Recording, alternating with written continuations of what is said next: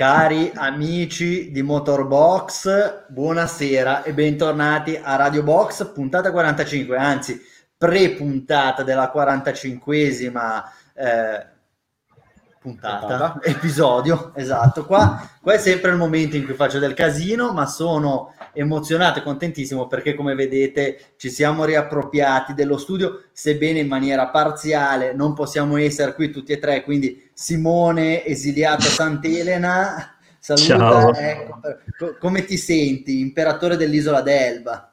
Un po' invidioso, un po' invidioso, però va bene, dai, prima o poi riusciremo a tornare tutti e tre nello studio.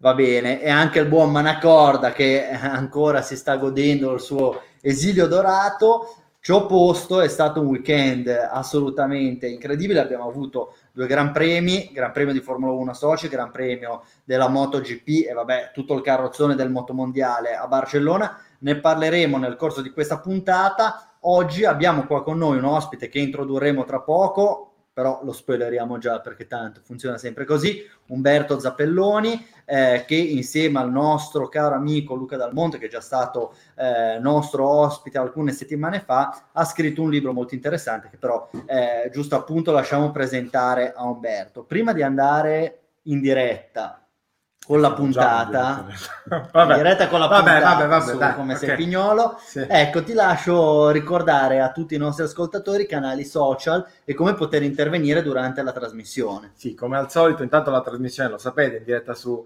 eh, YouTube e Facebook, però importantissimo, seguite su Instagram Motorbox Sport, il nostro nuovo canale, la nostra nuova pagina sta crescendo benissimo anche eh, grazie al lavoro del no, qui presente eh, Simone Valtieri, che fa delle grafiche meravigliose.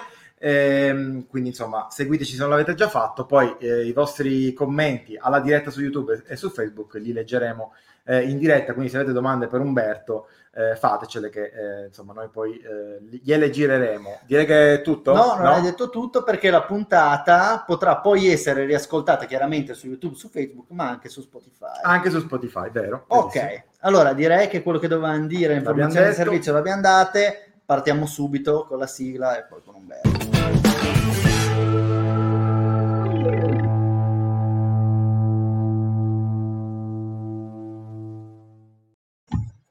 Eccoci qua, bentornati. Come potete vedere insieme a noi Umberto Zappelloni, l'avevamo già preannunciato sia con un articolo di presentazione di questa puntata, sia nel pre-puntata, sia sui vari canali, però è bello averti qua e poterti presentare come ti conviene, quindi buonasera Umberto e grazie mille per essere qui con noi. Ciao, buonasera, buonasera, grazie a voi per l'ospitalità. Ospitalità ancora a distanza, speriamo che presto si possa concretizzare eh, una nuova puntata in presenza, però ciò non toglie che quello che stiamo per dire vale anche a qualche chilometro di, eh, di distanza gli uni dagli altri. Allora Umberto, abbiamo già fatto, fatto presente che tu Hai, hai appena scritto un libro insieme al nostro amico Luca Dalmonte riguardo ai settanta anni della Formula uno, un libro che, ci hai detto nel fuori onda, è una sorta di parte due di un volume che avevate già avuto modo di scrivere in passato. Sì, diciamo, non è un instant book come forse si può intuire dalla, dalle dimensioni del libro, no? Perché sono milletrecentosessanta pagine in cui abbiamo raccontato come un romanzo la storia della Formula uno. Io e Luca avevamo scritto un primo libro vent'anni fa, quando avevamo scritto i cinquanta anni della Formula uno, l'allora, il libro di allora si intitolava Le rosse e le altre, e eh, ebbe la fortuna di andare in libreria nell'anno in cui poi Michael Schumacher vinse il suo primo titolo mondiale con la Ferrari. Però allora era un libro illustrato, era un libro in cui ogni anno era ridotto veramente, era stato, avevamo dovuto tagliare molto del lavoro che avevamo recuperato lavorando eh, sugli archivi, lavorando sulle testimonianze e anche sugli incontri che avevamo fatto soprattutto dagli anni settanta in poi. Devo dire, all'inizio invece si era lavorato molto di archivio e questa volta abbiamo recuperato eh, i testi che allora avevamo dovuto tagliare e poi abbiamo completato l'opera con gli ultimi vent'anni. Devo dire che il lockdown ci ha aiutato, perché in quei mesi in cui siamo stati chiusi in casa ci abbiamo dato dentro e alla fine, all'inizio di maggio, abbiamo consegnato il nostro, uh, il nostro lavoro, e Baldini Castoldi, che è stato, che era lo stesso editore anche vent'anni eh, fa, ha deciso di pubblicare questo libro senza neppure una fotografia. L'unica fotografia che vedete è quella di copertina, eh, si intuisce una Ferrari, anche perché la, pre- la prefazione ce l'ha gentilmente scritta Charles Leclerc, che ci racconta cosa significhi essere pilota Ferrari al, al giorno d'oggi, ecco, non proprio in questa stagione, eh, diciamolo, al giorno d'oggi, insomma. Comunque. Un po' più difficile in questa stagione, probabilmente. Eh, esatto, poi, poi tra, eh, chiaramente eh, nella presentazione del libro eh, si, si, si rinviene quella famosissima frase di Enzo Ferrari, il quale diceva: date un foglio di carta a un bambino, dategli dei colori, chiedetegli di disegnare un'automobile e sicuramente la farà rossa. Quindi quanto mai azzeccata la scelta di Charles Leclerc per, per questa per questa anche perché, anche perché Leclerc ha sempre raccontato che quando giocava sul terrazzo dell'amico a Monte Carlo l'automobilina che sceglieva era rossa, quindi ancora prima di sognare di diventare pilota Ferrari sognava con le vetture rosse. Poi insomma poi eh, sappiamo che la prima volta che arrivò a Maranello gli chiusero le porte in faccia, non fecero entrare, lui andò a ad accompagnare Jules Bianchi, il suo grande amico, a Maranello, ma Maranello gli dice: ma tu cosa fai qua? Tu non entri a Maranello, insomma. Quindi la, prima, la sua prima volta a Maranello si trovò le porte chiuse in faccia, poi adesso è il padrone di Maranello, vedete come cambiano i, i tempi. Benissimo, allora ricordiamo il titolo, forse non l'abbiamo fatto, La rossa e le altre, un romanzo lungo settanta anni, Umberto Zappelloni, Luca Dalmonte. Questo libro si può trovare in tutte le principali librerie e anche sugli e-store. Quindi... Sì, in realtà il titolo, il titolo è Il grande libro della Formula uno, quindi è molto semplice da ricordare. Per chi ama la Formula uno, Il grande libro della Formula uno, è, è semplice. Sì, lo trovate su tutte eh, le librerie online, oltre che nelle librerie delle grandi, delle grandi e delle piccole città, insomma. Benissimo, una storia che si sta scrivendo tutt'oggi è la storia di, eh, della Formula uno, è la storia di Liberty Media e, ed è la storia che da qui a pochi mesi inizierà a scrivere Stefano Domenicali. Diciamo che la grande novità di questo weekend, al netto del mancato raggiungimento del record delle novantuno vittorie di, di Lewis Hamilton, ma ne parleremo più avanti, è proprio questo cambio a capo della Formula uno. Quindi Umberto, io ti volevo subito chiedere eh, come valuti l'operato di Chase Carey, di Liberty Media in questi primi quattro cinque anni e cosa pensi che Stefano Domenicali possa aggiungere a questo progetto? Ma de- devo dirti che Liberty Media alla fine non ha lavorato male, perché doveva eh, interrompere quella che è stata la dittatura di Bernie Ecclestone, non era, e non era semplicissimo. Ha fatto dei piccoli interventi, ha portato la Formula uno più vicina alla gente, sicuramente, perché abbiamo visto delle esibizioni in piazza, anche qui a Milano, eh, molto, eh, molto coinvolgenti. Abbiamo avuto il ritorno della Formula uno sui social media, prima la Formula uno praticamente non esisteva, adesso si sta cercando di raggiungere un pubblico più giovane attraverso i canali che poi sono quelli preferiti dai, ehm, dai ragazzi, che sono un po' il pubblico che forse manca principalmente a questa Formula uno. Quindi ha lavorato bene da questo punto di vista. Sulla formula dei weekend, ecco, forse c'è stata qualche pensiero un po' troppo americano, qualche idea un po' troppo americanata, e quindi è bene che arrivi a gestire la Formula uno un uomo che eh, la Formula uno la conosce bene dal di dentro, che una, nella Formula uno è diventato uomo, perché lui è entrato in Ferrari che era ancora un ragazzo e poi è diventato uomo, e eh, questa seconda fase di gestione di Liberty Media che sia nelle mani di Domenicali è una garanzia di sicurezza, credo, perché il, la Formula uno non perda comunque la sua storia, che il significato della sua storia, che comunque è molto ma molto importante. Umberto, tra l'altro io posso sì sì ti volevo fare una domanda. Credi che ehm, poi l'operato di, di Domenicali, chiaro che adesso dobbiamo andare tutti quanti a tentoni come se avessimo una palla di vetro, però ipotizziamo che tu abbia lì la tua palla di vetro, eh, credi che, che Domenicali sia lavorerà in rottura comunque con con quello che abbiamo visto negli anni scorsi, diciamo, firmato Chase Carey, oppure ci sarà un lavoro in continuità con quello che è già stato fatto? Ma no, io prevedo che ci sarà un lavoro in continuità, perché non è arrivato per distruggere, non c'è bisogno di distruggere quello che è stato fatto da Chase Carey e da Liberty Media in questi anni. Tra l'altro va dato atto a Liberty Media di aver eh, messo eh, in, fatto funzionare questo campionato del mondo in piena pandemia, è stato il primo sport a livello mondiale a partire e quindi va dato merito a, a Liberty Media di aver costruito un calendario eh, direi che non ha nulla da invidiare a quello che era quello originale. Certo è un, gran, una, un campionato molto europeo rispetto a quello che si prevedeva, però insomma vediamo come hanno reagito tutti i grandi sport mondiali alla pandemia. Io credo che la Formula uno abbia, si sia eh, comportata molto bene, quindi eh, da questo punto di vista tanti applausi a Liberty Media e alla, e alla Federazione Internazionale per quello che hanno messo in calendario quest'anno. Ecco, uno eh, dei, degli aspetti fondamentali sui quali ha battuto Liberty Media è sempre stato relativo al fatto di voler rendere lo sport più competitivo, quindi di riavvicinare le prestazioni tra top team e inseguitori. Eh, è chiaro che noi potremo valutare il lavoro di Chase Carey in maniera completa nel duemilaventidue, quando vedremo poi il realizzarsi di questo suo progetto, il realizzarsi del nuovo regolamento.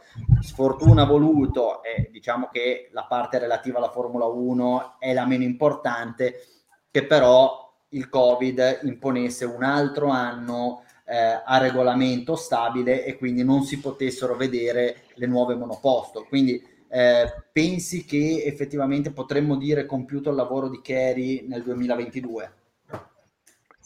Sì, sicuramente vedremo quante queste regole, che ovviamente non ha studiato lui, ma ha studiato più Ross Brown con i suoi tecnici, quanto renderanno più combattuta la Formula uno. Sicuramente ci sarà qualcosa di nuovo, credo, perché si ripartirà tutti da zero, però io non mi immagino una uh, Racing Point, Force India o Aston Martin che sia diventare meglio della Mercedes, perché comunque il numero di tecnici che lavorano alla Mercedes o alla Ferrari o alla Renault resterà superiore, però avremo magari la possibilità per qualche, eh, per qualche team di fare dei passi avanti imp- importanti. La speranza è di avere delle gare più combattute, quindi che magari l'aerodinamica conti meno e che sia possibile per eh, i piloti combattere in pista. Ecco, quello che io chiederei a Domenicali è di restituirci una Formula uno con più duelli in pista, quindi con la possibilità per i piloti di viaggiare più vicini ai, agli avversari,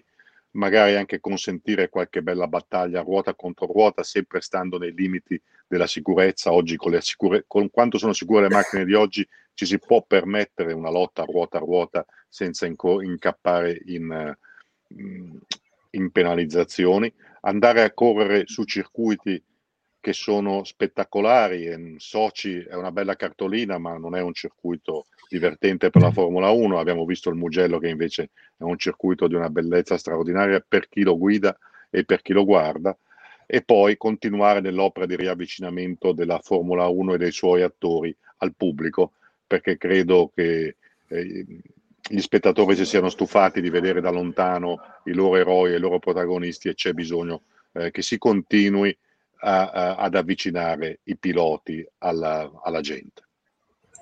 Grazie mille Umberto, io direi di voltare pagina e parlare di quello che è successo a Sochi. Guarda, cioè... ti faccio un gancio. Esatto, fammi il gancio. Tra le cose magari che possiamo chiedere da appassionati, Umberto, a, a Domenicali, c'è cioè forse il, il fatto che nelle vie di fuga si torni a vedere un po' di ghiaia. Ci saremmo risparmiati un po' di, di polemiche in questo weekend, non so che ne pensi, e questo è il gancio per parlare di Sochi in maniera... Sai, lo abbiamo visto al Mugello quanto la ghiaia possa da. aiutare a fare certe cose, e mentre a Sochi abbiamo visto Verstappen fare un numero pazzesco, Sainz non riuscirci, insomma comunque è servito anche, è servito anche quello. Io sono sicuramente per la ghiaia, la ghiaia eh, punisce i piloti che sbagliano e gli fa perdere terreno, se non addirittura li, li ferma, eh, come si faceva un tempo, e non è detto che aumenti la, peric- la pericolosità delle piste, anzi, quindi speriamo in un futuro in, in, anche in questa direzione, anche se poi sai, visto che si corre spesso su, uh, sulle stesse piste con moto e con, e con auto, ci sono uh, delle richieste differenti per i due campionati. No, poi c'è anche da considerare sul discorso ghiaia, poi torniamo a bomba su Sochi, che molto spesso i circuiti lavorano tanto e bene coi privati, quindi se io ho una Porsche, una Ferrari e vado a farmi la giornata in pista, poi ho poco piacere eh, di vedermela distrutta perché faccio un lungo, perché sono un amatore e non un pilota di Formula uno, quindi bisogna anche bilanciare quello che è il business degli autodromi con quello che può essere l'interesse di Formula uno, perché sì, hai non ragione, sempre... non avevamo preso non avevo preso in considerazione il sau pilota che viaggia in Ferrari e in Porsche nei circuiti italiani, scusa. No, ma io non ho, anche con la ghiaia io non, figurati, non la tocco nemmeno a retromarcia. Esatto. Allora, eh, a Sochi si poteva scrivere una due pagine, si sarebbero dovute scrivere due pagine della storia della Formula uno, se ne è scritta soltanto una, forse la meno rilevante. Infatti Kimi Raikkonen ha eguagliato Rubens Barrichello come maggior numero di gran premi disputati, ma il record che tutti eh, stiamo attendendo è quello di, di Lewis Hamilton, che dovrebbe, potrebbe eh, agganciare Michael Schumacher in testa alla classifica per maggior numero di vittorie, e invece chi è che gli va a togliere il primo match point? Valtteri Bottas, o meglio probabilmente il suo muretto Umberto. Eh, diciamo che probabilmente la gara si è decisa ancora prima che partisse, tra i problemi che Hamilton ha avuto al sabato, problemi che poi sono sfociati anche Eh, con l'impossibilità di partire con le gomme medie, e poi i problemi nella fase di, di partenza, nel giro di formazione, e quelle partenze, quei, quelle prove di partenza fatte nella piazzola sbagliata. Eh, cosa pensi di questo pasticcio Mercedes?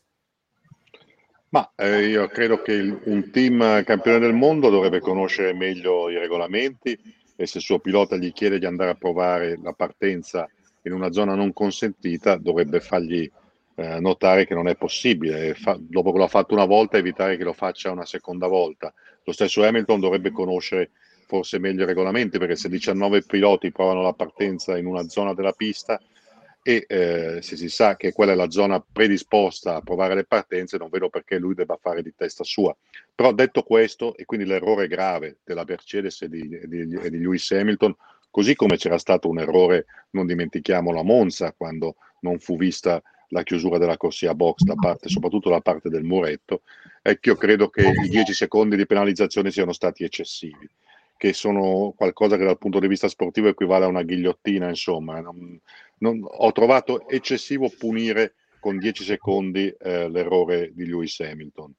Ehm, Detto questo, non credo che sarà uh, questo a, a impedirgli di raggiungere e poi superare il record di Michael Schumacher, non sarà questo a impedirgli di eguagliare anche il record dei sette mondiali vinti. Però certo eh, che due volte nelle ultime tre gare Lewis Hamilton e la Mercedes siano incappati in due svarioni regolamentari come quello di Monza e questo, fanno pensare che con un mondiale più ravvicinato, un mondiale in cui Un, ci, ci fosse un'avversaria più vicina alle Mercedes, insomma, eh, potremmo vederne delle belle, cosa che invece eh, non capita, perché anche qui, nonostante il ritiro, di, ritiro Hamilton fuori dai giochi e poi poco combattivo in gara quando è rientrato, perché l'ho visto veramente poco combattivo, Verstappen non è mai stato in lotta per vincere, nonostante abbia ottenuto il meglio che potesse fare dalla sua Red Bull.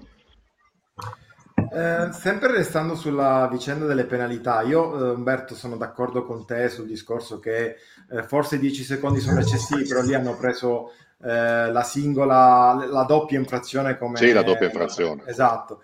Um, una cosa che però ha fatto ulteriormente discutere, poi di fatto è stato il leitmotiv del lunedì, eh, è stato questo mh, ipotetico, oh, questa ipotetica fuga di notizie Eh, da parte di, si dice, si vocifera, mica Salo, la televisione eh, finlandese. Ta- sta di fatto che, insomma, non sappiamo qual è la verità, però è, è un dato di fatto che il, co- il telecronista finlandese prima della partenza aveva già detto che, che Hamilton sarebbe stato penalizzato con dieci secondi. Tu che idea ti sei fatto di questa vicenda? Io personalmente dico che tutto sommato la, pe- la penalità ci stava, ma visto che eh, l'infrazione è stata commessa venti minuti prima del via, si poteva forse procedere in maniera diversa, magari una penalità in griglia. Sì, devo dirti che il tempo è stato eh, il tempo che è stato preso per dare questa penalizzazione è stato veramente eccessivo, perché se tu hai già in mente di penalizzare così tanto un pilota, veramente lo puoi eh, penalizzare in partenza, lo puoi far partire dai box in partenza, avrebbero fatto una gara probabilmente diversa Hamilton. Eh, quindi il tempo eccessivo che è stato impiegato è sicuramente qualcosa che fa pensare, così come fa pensare il fatto che all'inizio erano stati comminati i punti sulla patente a, a Hamilton, e che poi poche ore dopo la fine della gara gli sono stati invece restituiti, quindi come eh, dare tutte le colpe al team e non, e non al pilota. Eh, se, volevo inserirmi a proposito di finlandesi.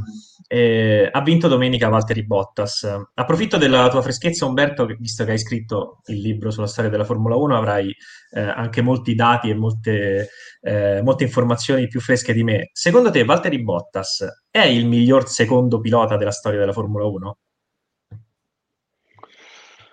Ma sai, è sicuramente un... Ma... Non dimentichiamoci che ci sono state squadre in cui avevamo praticamente due primi piloti, insomma, se io penso a Senna e Prost, è di... lì uno dei due era il secondo, è difficile trovare un secondo eh, minore di quei due. Okay. Riformulo anche... un attimo, allora, io intendevo un, un pilota alla Barrichello, diciamo, alla Coulthard, alla Webber, un pilota eh, dichiaratamente secondo, perché ovviamente abbiamo avuto nella storia casi come Alonso, Hamilton, come Schumacher. Come... In questo senso, in questo senso eh sì, ma guarda, io, se restiamo al paragone con la Ferrari, Barrichello e Massa e anche Eddie Irvine sono stati degli ottimi secondi di, eh, di Michael Schumacher. Massa lo è stato anche di Raikkonen e poi l'anno dopo lo è stato Raikkonen suo. Eh, Bottas è eh, un ottimo secondo pilota perché eh, nelle occasioni in cui il suo caposquadra non vince, molto spesso tocca a lui, riesce lui a raccogliere la vittoria, che poi è quello che si chiede a una seconda guida di questo tipo. Eh, cerca eh, di stare vicino a Hamilton in qualifica, spesso ci sta. Eh, devo dirti che non è semplice comunque il lavoro. Bottas viene spesso criticato perché insomma si dice che con la macchina che ha dovrebbe essere tutte le volte come minimo a combattere con Hamilton, ecco, però forse ci si dimentica quanto sia uh, forte Lewis Hamilton, quanto sia martello Lewis Hamilton, e quindi Bottas secondo me fa degnamente il suo lavoro.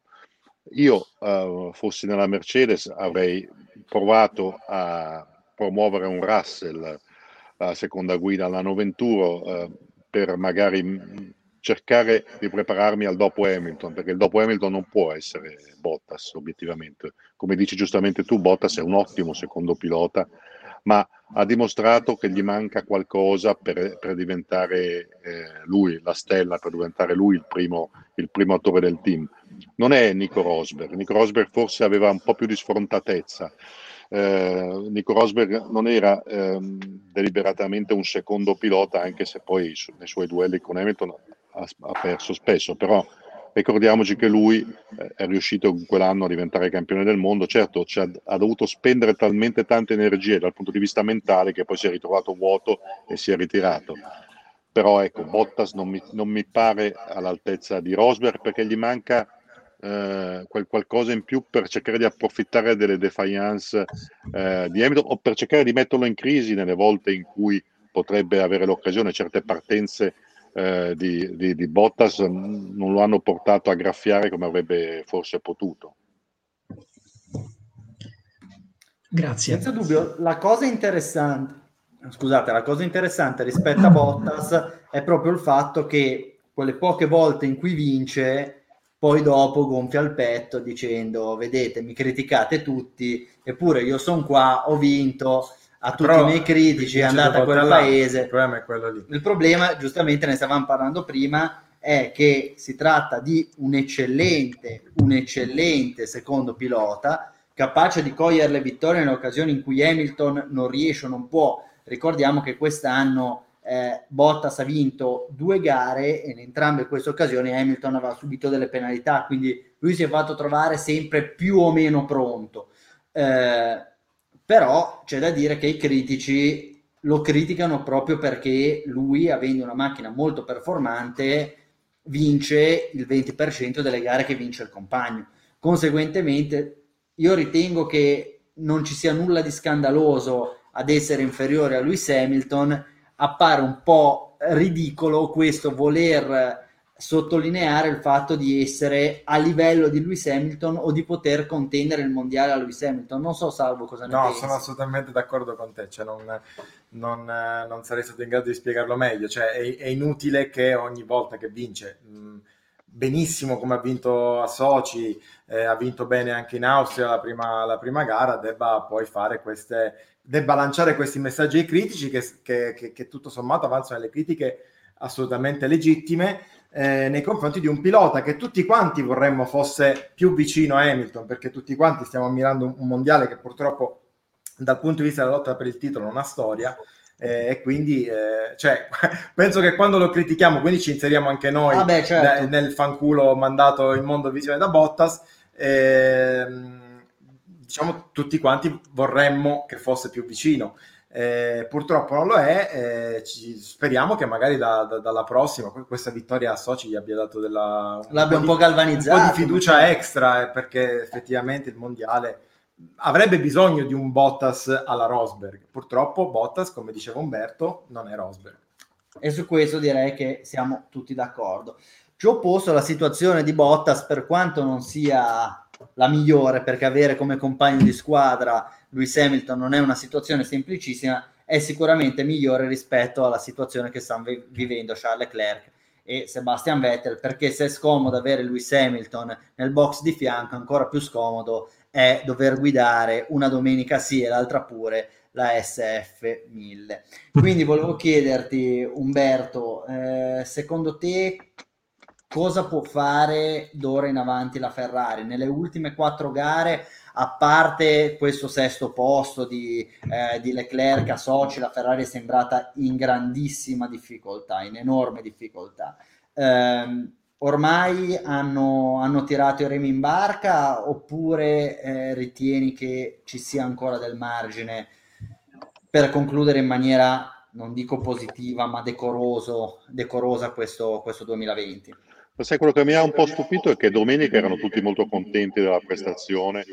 Eh, quando, si, quando la Ferrari è arrivata a sessantadue secondi, cioè più di un minuto dal vincitore, che poi non era Hamilton ma era Bottas, e se sei contento quando arrivi a un minuto dal vincitore bisogna essere preoccupati. Certo, l'altro pilota è arrivato, è rimasto doppiato un'altra volta, ma Hamilton, ma Hamilton, ma Vettel ormai è un caso, è un caso a parte. Eh, io credo che la Ferrari porterà ancora delle modifiche, così c'è stato annunciato, che però non, non serviranno più di tanto. Eh, potranno capitare delle gare in cui magari con un Leclerc particolarmente in palla si possa sognare eh, di ritrovare una Ferrari sul podio. Non credo che la Ferrari potrà mai essere in lotta per la vittoria quest'anno, a meno che non vengano eliminate quattro cinque macchine là davanti. Certo che eh, il terzo posto nel mondiale costruttore, che era diventato l'obiettivo di riserva qualche settimana fa, lo vedo molto lontano, perché ormai la Red Bull è davanti, abbiamo ultimamente anche Racing Point e Renault che sono eh, superiori, per non parlare della stessa McLaren, che però ad esempio nell'ultima gara non è andata benissimo. Però ecco, devo dirti che non mi aspetto più di tanto dalla Ferrari. Mi aspetto, eh, spero, in un finale di stagione dignitoso e non con le macchine regolarmente doppiate. La gara di domenica, quasi anonima, in fin dei conti è quello che cercava la Ferrari, cercare di non fare troppe figuracce da qui alla fine del campionato, sperando che poi il motore, che è già al banco a Maranello, possa l'anno prossimo darci qualche soddisfazione. Ecco, per eh, essere puntuali e portare dei numeri a sostegno di questa situazione veramente complicate in casa Ferrari, volevo eh, riprendere un articolo che è stato scritto quest'oggi da Simone, coi, un po' con i numeri della crisi Ferrari. Negli ultimi quattro Gran Premi la Ferrari ha fatto tredici punti, e peggio della Ferrari hanno fatto soltanto Alfa Romeo, Haas e Williams. E Racing Point, che è il team subito davanti a Ferrari, ne ha fatti quarantuno, e anche Alfa Tauri, immaginando anche di, di eliminare la, la vittoria, chiamiamola così, eh, sporadica, fortunosa o comunque casuale eh, di Gasly, avrebbe quasi il doppio dei punti di Ferrari, anche togliendo la gara di Monza. Eh, per quello che riguarda invece la qualificazione in Q tre, negli ultimi quattro Gran Premi Mercedes e Red Bull eh, hanno otto ingressi, Renault sette, McLaren sette, Racing Point sette, Alfa Tauri due, Ferrari uno. Peggio di Ferrari, di nuovo, soltanto i due motorizzati Ferrari e Williams. Beh, questi sono numeri inequivocabili, Umberto. Eh, dispiace anche poi per i piloti, abbiamo visto, e secondo me si è fatto un uso un pochino strumentale di quanto è successo durante le Q due a Sochi, un Charles Leclerc un po', un po' nervoso, però ritengo che francamente non ci sia da scrivere un articolo di giornale o fare una trasmissione di venticinque minuti sul nervosismo di Leclerc, perché con questa macchina e in queste condizioni probabilmente qualsiasi pilota sarebbe leggermente nervoso. Sì, um, mi ha ricordato, devo dirti, lo Charles Leclerc di sabato mi ha ricordato qualche eh, lo Jean Alesi di qualche anno fa, dell'inizio degli anni novanta, quando anche lui era arrivato in Ferrari come la giovane grande promessa e si è trovato invischiato in una Ferrari, quella degli anni del novantadue soprattutto, poi il novantatré, in una Ferrari in grave crisi, e lui ogni tanto perdeva la pazienza. Leclerc ha un talento superiore ad Alesi e ha già vinto il doppio delle gare di, di, di Giovannino, che pure resta nel cuore di tutti i tifosi ferraristi e nel mio in particolare. Però ecco, il suo nervosismo mi ha ricordato l'impotenza del, del giovane che sa di, di, di valere molto di più della macchina che sta guidando e che vede sfuggirgli via il tempo, vede sfuggirgli via il treno. Insomma, Leclerc dopo le due vittorie dello scorso anno non, non, non pensava in una stagione come questa. Um, ha, ha ammesso che quando è andato in pista per le prime prove a Barcellona di aver capito che la macchina non c'era, ma mai si poteva immaginare una sofferenza come quella a cui si è, è rimasto, in cui è rimasto coinvolto tutta la, tutta, in tutta questa stagione. È comprensibile la sua la sua reazione sabato, anche perché insomma sabato forse la macchina gli avrebbe consentito di andare In, in Q tre. Eh, lui stava guidando meglio del venerdì, quando aveva guidato malissimo, e lì c'è stata un'incomprensione, come un errore dei box. Insomma, ecco, quello su cui la Ferrari deve lavorare è anche questo, perché la macchina adesso è sbagliata, eh, ormai non c'è nulla da fare su questa S F mille, ma eh, continuare a, a fare dei piccoli grandi errori anche nella gestione dei, dei, ehm, dei piloti in pista credo che non sia accettabile, e credo che si debba lavorare molto anche su questo. Perfetto, io farei intervenire un attimino i nostri ascoltatori, e c'è una domanda che riguarda la Ferrari, nello specifico riguarda la F D A, perché è proprio di oggi la notizia che i tre giovani talenti dell'F D A, Schumacher, Aylot e Schwarzman, eh, prenderanno parte ad almeno una sessione di prove libere Eh, di Formula uno, chiaramente. Già al Nürburgring eh, correranno, proveranno eh, Schumacher e Aylot, rispettivamente in Alfa Romeo e Haas, e poi ad Abu Dhabi dovrebbe provare Schwarzman, non si sa ancora eh, su che monoposto. La cosa interessante, poi ti lascio subito la parola Umberto, è il fatto che si è fatto tanto eh, vociare rispetto alla possibilità nell'ultima settimana che Schumacher possa andare in Haas, e poi Schumacher non proverà la Haas ma proverà l'Alfa Romeo. Quindi non so se rispetto a questo tu riesci a dirci qualcosa. Ma io credo che eh, Mick, eh, Mick quest'anno stia dimostrando di valere di più del cognome che porta. Si pensava che lui fosse sulla porta della Formula uno soltanto perché si chiamava Schumacher e perché c'erano milioni di Eh, di euro eh, dagli sponsor pronti a, ad accompagnarlo nella scalata in Formula uno. Lui sta dimostrando di avere del talento, sta vincendo delle gare, sta, è combattivo regolarmente in tutte e due le manche della Formula, della Formula due. È un ragazzo che ha sicuramente eh, le carte giuste per arrivare al debutto in, in Formula uno. Credo che anche i suoi compagni in questa avventura siano dei, dei, buoni, dei buoni piloti, potenzialmente non, non abbiano molto di meno uh, di lui, a parte il cognome. Però Schwarzman ha fatto un inizio di stagione straordinario, poi si è un po' fermato. Aylot è anche lui un, eh, ha un anno in più degli altri, ma è comunque anche lui è un pilota da considerare molto giovane e molto molto interessante. Ecco, c'è di buono che la, l'Academy ferrarista, che si è trasformata negli ultimi anni, sta dando dei, dei frutti importanti. Non dimentichiamo che Leclerc è figlio dell'Academy Ferrarista, che il povero, il povero Jules Bianchi era figlio dell'Academy Ferrarista. Ecco, dopo che nei primi anni l'Academy non aveva prodotto talenti eh, così eh, in numero così importante, adesso stanno arrivando veramente dei piloti che meriterebbero di stare in Formula uno. Quello che io mi dico è che non vedo perché debbano continuare a correre Eh, piloti come Magnussen o Grosjean e non Mick Schumacher o Schwarzman o Aylot, che hanno dalla loro anche la grande gioventù e che secondo me farebbero bene a debuttare la prossima stagione prima che poi cambino le regole completamente, giusto per arrivare al cambiamento epocale della Formula uno già con un, con un po' di esperienza di gara nel massimo campionato.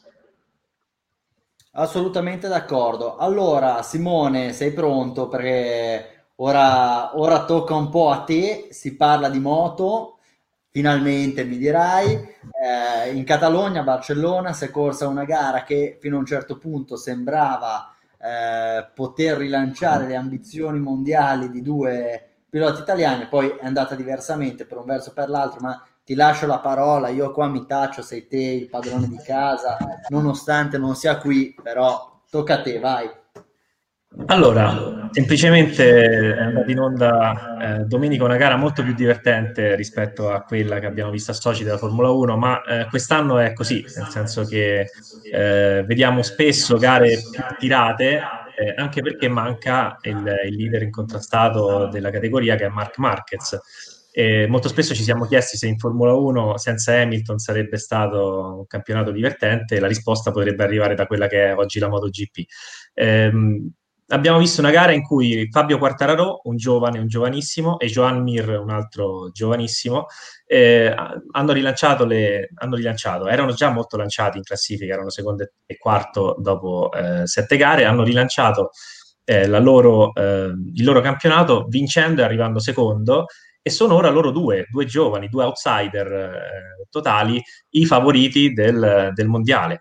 Eh, Rossi e Dovizioso, che sono i due piloti italiani eh, con più esperienza, e si pensava che un mondiale con, con le caratteristiche di quello eh, attuale, ovvero con eh, meno gare, quindi ogni errore si paga, eh, con eh, gran premi ravvicinati e tutto quanto, si pensava che eh, l'esperienza fosse un elemento fondamentale, invece si sta dimostrando la freschezza, l'elemento più migliore, diciamo l'arma migliore a disposizione di Eh, di un sacco di giovani piloti, non soltanto Quartararo e Mir, perché abbiamo anche una, una serie di, ehm, di outsider come Miller eh, che sta facendo benissimo. È un campionato strano. Io mh, adesso, più che fare il riassunto di tutto quello che è accaduto, ha vinto Quartararo, è fuggito nel mondiale, ha otto punti di vantaggio su, ehm, su Mir, ne ha diciassette su Viñales, ventiquattro su Dovizioso. Dovizioso e Rossi sono caduti.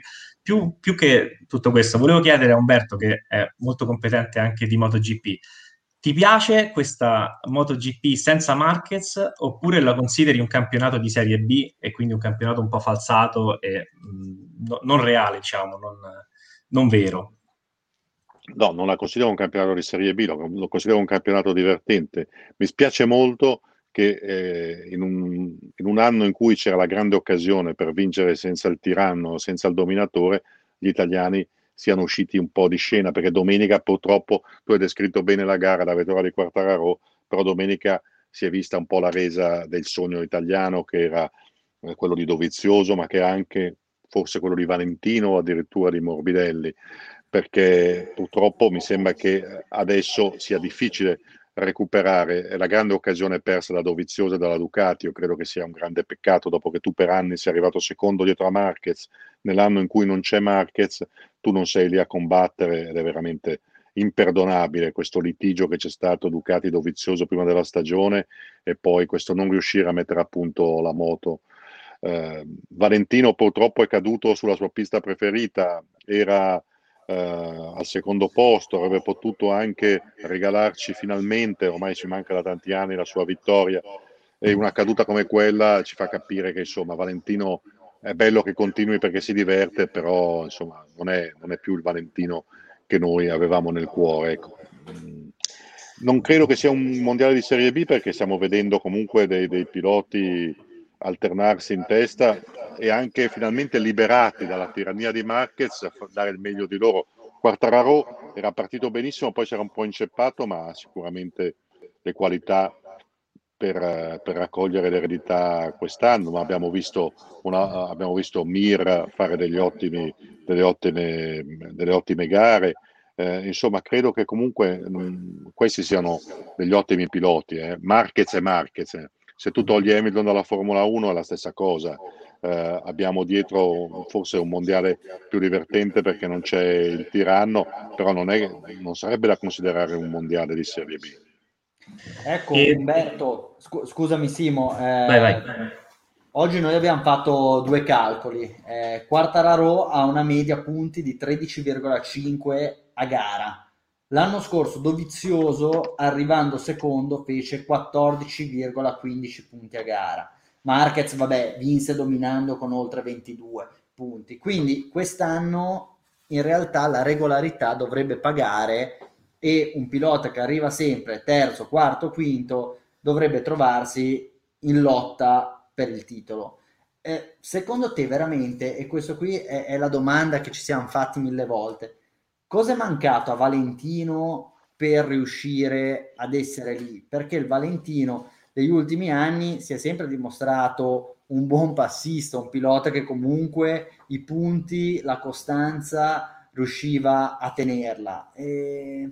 Eppure quest'anno, che poteva essere veramente il suo il coronamento di un sogno, si sta invece rivelando in un incubo, più che altro per errori suoi. Abbiamo visto l'errore a Misano due, l'errore eh, l'altro ieri a Barcellona, errori non forzati, errori in cui fondamentalmente stava girando da solo. Sono zero in classifica che, che, che paghi duramente. Eh sì. eh, e quindi Valentino purtroppo in queste cadute ha colpe principalmente lui, insomma. Eh, devo dire che poi quando tu vedi che comunque la, la, la sua moto o la moto eh, comunque la Yamaha che vince con altri piloti, capisci che forse a Valentino quest'anno manca, manca qualcosa nel feeling con la moto, nel feeling con le gomme.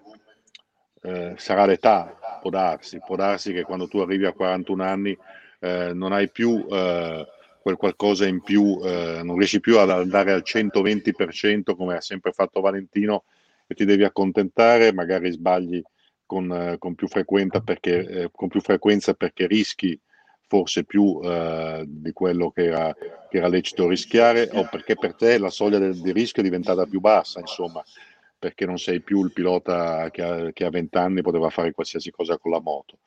Dispiace, io credo che comunque lui faccia bene a continuare perché si sta divertendo e perché lo abbiamo visto ancora combattere in, in certi weekend in modo, eh, in modo comunque confortante. Non è un Valentino ancora da pensionare, però non è il Valentino che qualche anno fa mer- meritava questo decimo titolo mondiale. Eh, Chi pensi che vincerà la in class- mondiale? Scusa, ti ho interrotto. Adesso, guarda, non è semplice il, il pronostico del mondiale. Adesso come adesso ti direi Quartararo, ma te l'avevo, l'avevo già detto all'inizio del mondiale, dopo le prime due vittorie, e poi lui si è, eh, si è infilato in un tunnel da cui sembrava difficile uscire. Mi sembra che abbia la sfrontatezza, adesso che è ritornato a correre con i livelli dell'inizio stagione, abbia la moto per, per, restare, per restare lì davanti. Perché Però, ti do un dato. Eh, Ti do un dato, eh, c'è, un altro, c'è un pilota che ha due zeri e che ha sempre risultati nei top eh, nei top five, eh, che lo insegue a otto, a otto punti di distacco, mentre invece Quartararo ha vinto tre gare, quindi la, la, la gran parte della, su, dei suoi punti, dei suoi centootto punti in classifica sono arrivati in tre gare a Jerez e, a, e, e domenica scorsa a Barcellona, e ha mostrato grossi limiti mh, dal punto di vista proprio eh, emotivo. In, eh, quando, quando le cose non vanno proprio perfettamente, lui è uno che fa errori, si scoraggia, per cui ti, ti cioè, accetto la tua domanda che è difficile dare una risposta e che sia Quartararo attualmente, ma ad esempio ti chiedo, Franco Morbidelli, che è un altro che ha perso punti soltanto non per colpa sua, come lo vedi? Ha perso qualche... qualche... un po' un'occasione domenica, domenica eh, credo che potesse stare più vicino al vincitore, prendere più punti, ha perso un'occasione la domenica precedente nella, nella Misano due, dopo, dopo la grandissima vittoria nella, nella prima gara. Eh, sarebbe, sarebbe, molto, sarebbe molto bello. Sarebbe molto bello perché anche lui è uno che ha la faccia giusta per diventare un grande personaggio, un grande protagonista, ha una storia molto bella anche lui, insomma. Dipende molto dalle, dalle, prossime, dalle prossime gare, la moto poi alla fine è la stessa, quindi insomma, alla fine potrebbe veramente essere l'anno della Yamaha e dispiace che non ci sia Valentino protagonista. Eh, è complicato qua da fare, perché tra l'altro tu hai visto che anche quando si correva sulle stessa, sulla stessa pista una domenica via l'altra, eh, da una domenica all'altra cambiava completamente eh, il, il, il panorama a cui eh, di gara, insomma, non, le certezze che tu avevi eh, portato a casa dalla domenica precedente, lo stesso Dovizioso ne è testimone, poi la domenica dopo eh, cambiava completamente. Quindi è, è veramente imprevedibile questo, questo mondiale, e per questo è anche, credo, molto divertente. Ecco, Umberto, c'è Andrea Sim Racing che ci fa una domanda. Considerando che Marquez tende a cadere abbastanza spesso e che quest'anno le anteriori volano via volano come stormi, è anche poetico, chi ci assicura un Marquez dominatore, o meglio, chi ci assicura che Marquez avrebbe dominato questo campionato del mondo? Nessuno ce lo può assicurare, se non ce lo può consigliare la storia di Marquez, che è vero che cadeva, però cadeva poi alla fine, eh, quando non cadeva vinceva sempre lui, insomma, quindi credo che, eh, credo che avrebbe potuto vincere anche questo mondiale, magari non in scioltezza come si pensava all'inizio, però insomma avrebbe comunque vinto questo mondiale se fosse rimasto In, in, in sella all'inizio del campionato e poi non avesse fatto la stupidata di rientrare così in fretta, perché poi alla fine il vero problema è quello di essere rientrato troppo in fretta e di essersi fatto male una seconda volta. Ecco Umberto, io su questo ti vorrei fare una domanda, tu che sei uomo di sport, eh, ma sei anche narratore, sei anche scrittore, eh, non trovi che sia un po' tossica questa narrativa del pilota eroe che deve correre a tutti i costi, anche sopra gli infortuni, eh, che non importa quanto male tu ti sia fatto, quanto fisicamente sia in uno stato di, di sofferenza, ma devi salire sulla moto per dimostrare qualcosa a qualcuno? Allora, a me va bene l'idea del coraggio, a me va bene la narrativa che motorsport is dangerous, però l'idea di mettere un infermo su una moto mi pare un'idea più idiota rispetto a un'idea coraggiosa. E negli ultimi anni, poi non voglio fare né nomi né cognomi, però personaggi abbastanza influenti del mondo delle moto eh, legavano sugli atleti, li mettevano sulla moto, gli facevano correre delle gare eh, piene di antidolorifici, e poi abbiamo visto eh, dove si è arrivati. Francamente Marquez, Eh, se, se avesse agito con un po' più di prudenza, probabilmente avrebbe saltato due o tre gare e poi avrebbe vinto questo mondiale, o quantomeno si sarebbe trovato in lotta per vincere questo titolo. Sì, fa parte della storia non soltanto di questi ultimi anni, perché basta pensare a Nuvolari. Nuvolari, sì, anche lui, tutto completamente rotto e eh, infortunato, si faceva le gare alla moto con le bende per poter, eh, per poter gareggiare. Fa parte un po' dei... dei Della, de, della storia, della, soprattutto dei piloti della, del moto mondiale. Poi ci sono degli eccessi che andrebbero evitati, ma sono eccessi che non sono soltanto del mondo dei motori, perché la medicina sportiva ci sta purtroppo abituando eh, a recuperi sempre troppo frettolosi rispetto a quello che sarebbe un recupero normale per un comune mortale come noi, con spesso conseguenze sugli atleti e, e più tardi sull'uomo, perché poi magari il pilota riesce ad andare in pista prima di chiunque altro, ma poi si porta delle conseguenze dietro per tutta la vita, zoppicando con dei dolori inenarrabili dovuti agli interventi che ha fatto. Quindi ci vorrebbe un po' più di saggezza anche dal punto di vista dei medici che lavorano con i piloti per dare i consigli giusti. Non sempre tornare il più in fretta possibile è la scelta giusta. Io credo che sia meglio tornare quando si ha la certezza che non ci siano più ricadute. Marquez ne è una, ne è una testimonianza. Poi però purtroppo forse siamo i primi noi cantori di questo sport a, a entusiasmarci quando un recupero è, è immediato, quando il pilota corre con, eh, ancora con il, con il braccio che si è appena rotto, con, però eh, ci sono infortuni e infortuni, e quello di Marquez, chiunque eh, eh, conoscesse la materia ortopedica ha raccontato che era sicuramente un'esagerazione quel suo tornare in pista quattro giorni, tre giorni dopo un'anestesia, tre giorni dopo un intervento con quella placca di quel tipo. Lì è stata un'esagerazione che lui ha pagato, eh, sta pagando durante tutta questa stagione, troppo cara. Benissimo, allora io passerei da questi argomenti no, non troppo allegri a quello che è il momento più demenziale della nostra trasmissione, eh, beh, ci tocca scavare, prendiamo le pale, andiamo ancora più in basso, e è il momento di meme box, quindi ti chiederei, c'è la sigla? C'è. Allora mettiamo la sigla. C'è.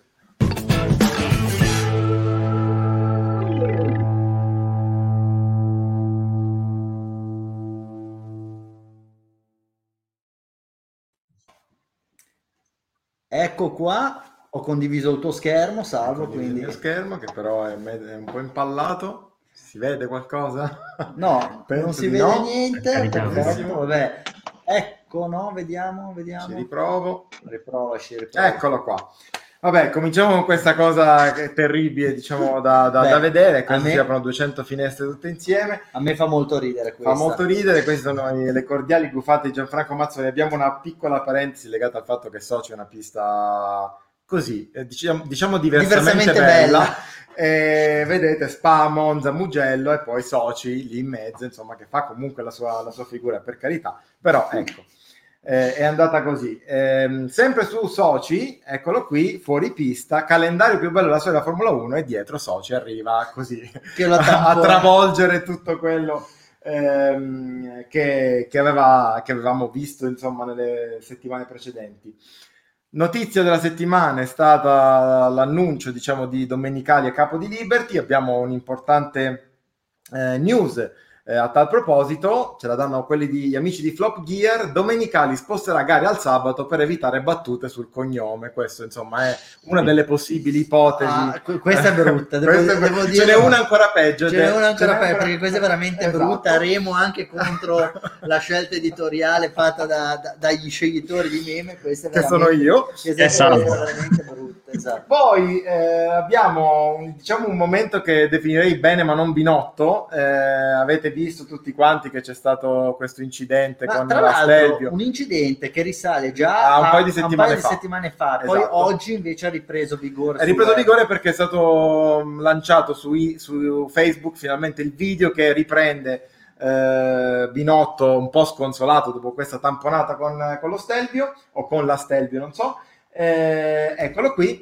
Eh, questo è Formula Humor, eh, quando tamponi con la macchina poi ti ricordi che lavori in un centro di riparazioni, e questa qui la faccia è tra l'altro il commento di Formula Humor, come minimo esce con la macchina che non sterza più, quindi vabbè, lì c'è un po' una critica evidentemente sul centro di riparazioni Ferrari. Andiamo ancora avanti con, eh, con Binotto, questa qua secondo me è, è, è micidiale.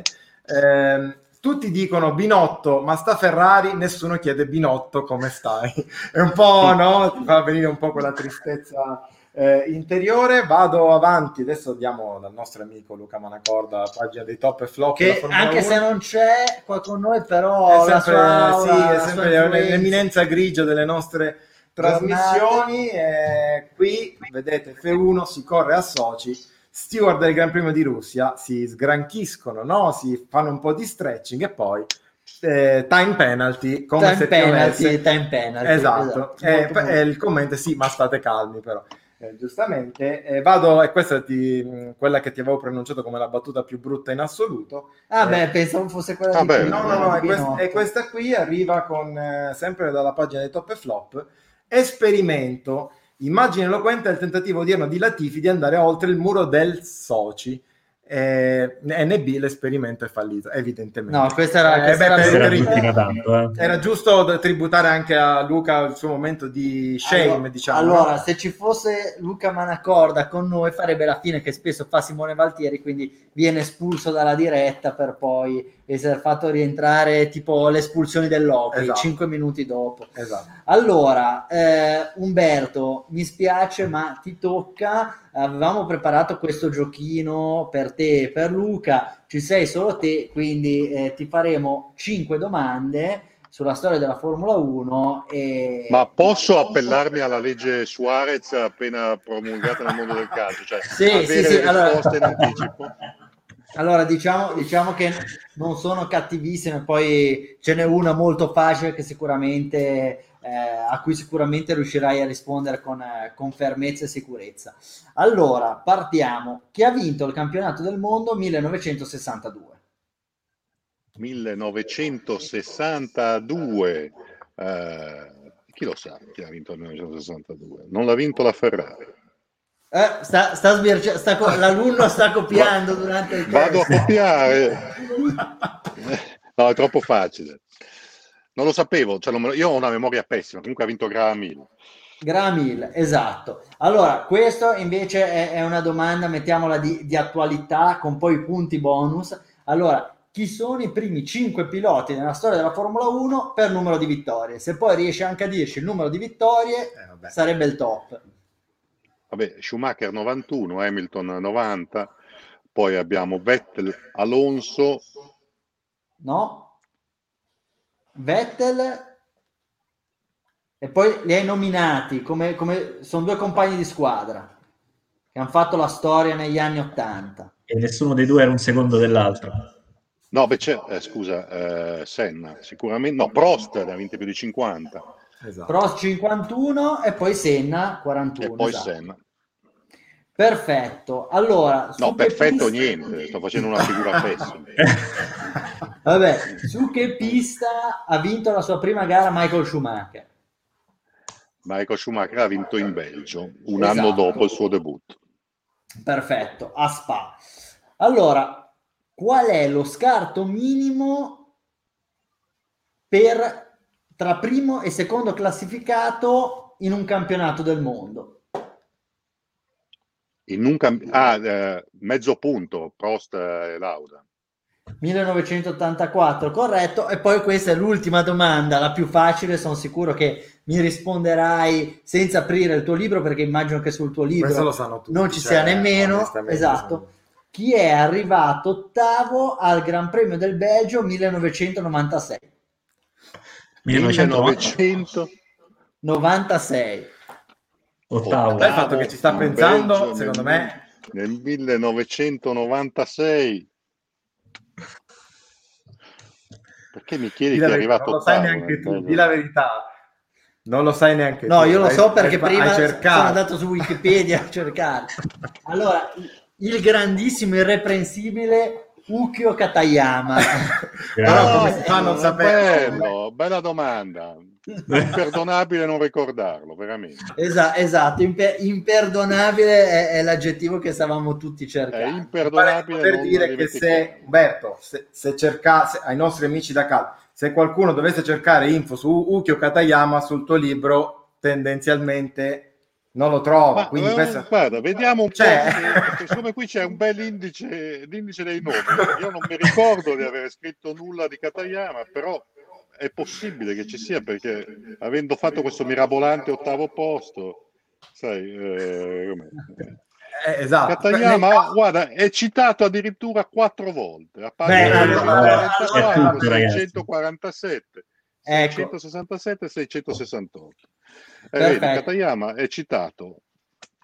Perfetto. Quindi se, se siete fan di no, Katayama, il grande libro Katayama... della Formula uno, direi che Esa- esatto, perché se non si fosse parlato di Katayama passava da grande libro della Formula no, uno beh, sai, il, il è per libro... i lettori giapponesi che esatto, è per i lettori giapponesi, un libro sulla Formula uno, dei grandi appassionati.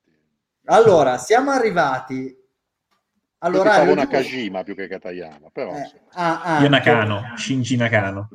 Vabbè, ora facciamo la bibliografia, la dei, storia dei, dei giapponesi, i piloti giapponesi. Allora, Umberto, noi ti ringraziamo tantissimo per essere stato con noi, eh, ricordiamo a tutti il grande libro della Formula uno, La Rossa, le altre, è un romanzo lungo settanta anni, prefazione di Charles Leclerc, Luca Dalmonte, Umberto Zappelloni, potete trovarlo nelle librerie, su Amazon, tu, su tutti eh, i web store, eccetera, eccetera. Quindi mi raccomando, andate a leggerlo. Sappiamo che il nostro Simone Valtieri ne sta attendendo una copia trepidante. Purtroppo non, non è arrivata arriva, in giornata. Non è arrivata la notifica. Eh, va bene. Ok, Umberto, vi ringrazio, vi ringrazio per, la, per la fiducia, vi ringrazio per la, l'ospitalità e buon lavoro. Mi sono divertito, ho fatto una figuraccia, ma a presto, va bene. Vabbè, siamo stati un po' Grazie cattivelli. Perché... No, ma che cattivi? Eh, bisognava concentrarsi un po' di più. Ho fatto un po' come Hamilton con i regolamenti. Dieci secondi di penalizzazione non me li toglie nessuno. Va bene, va bene. Te li combineremo la prossima volta che verrai. La prossima volta, esatto. Va bene. Ciao, grazie, buona serata. Ciao Umberto, ciao Simone, ciao Salvo. Ah, a ricordiamo a tutti i nostri ascoltatori che possono recuperare questa puntata, come tutte le altre, su Spotify e chiaramente seguite le nostre pagine eh, su Instagram, motorbox punto com, Motorbox Sport. Un saluto a tutti e ci vediamo martedì prossimo. Ciao, ciao, ciao. Ciao.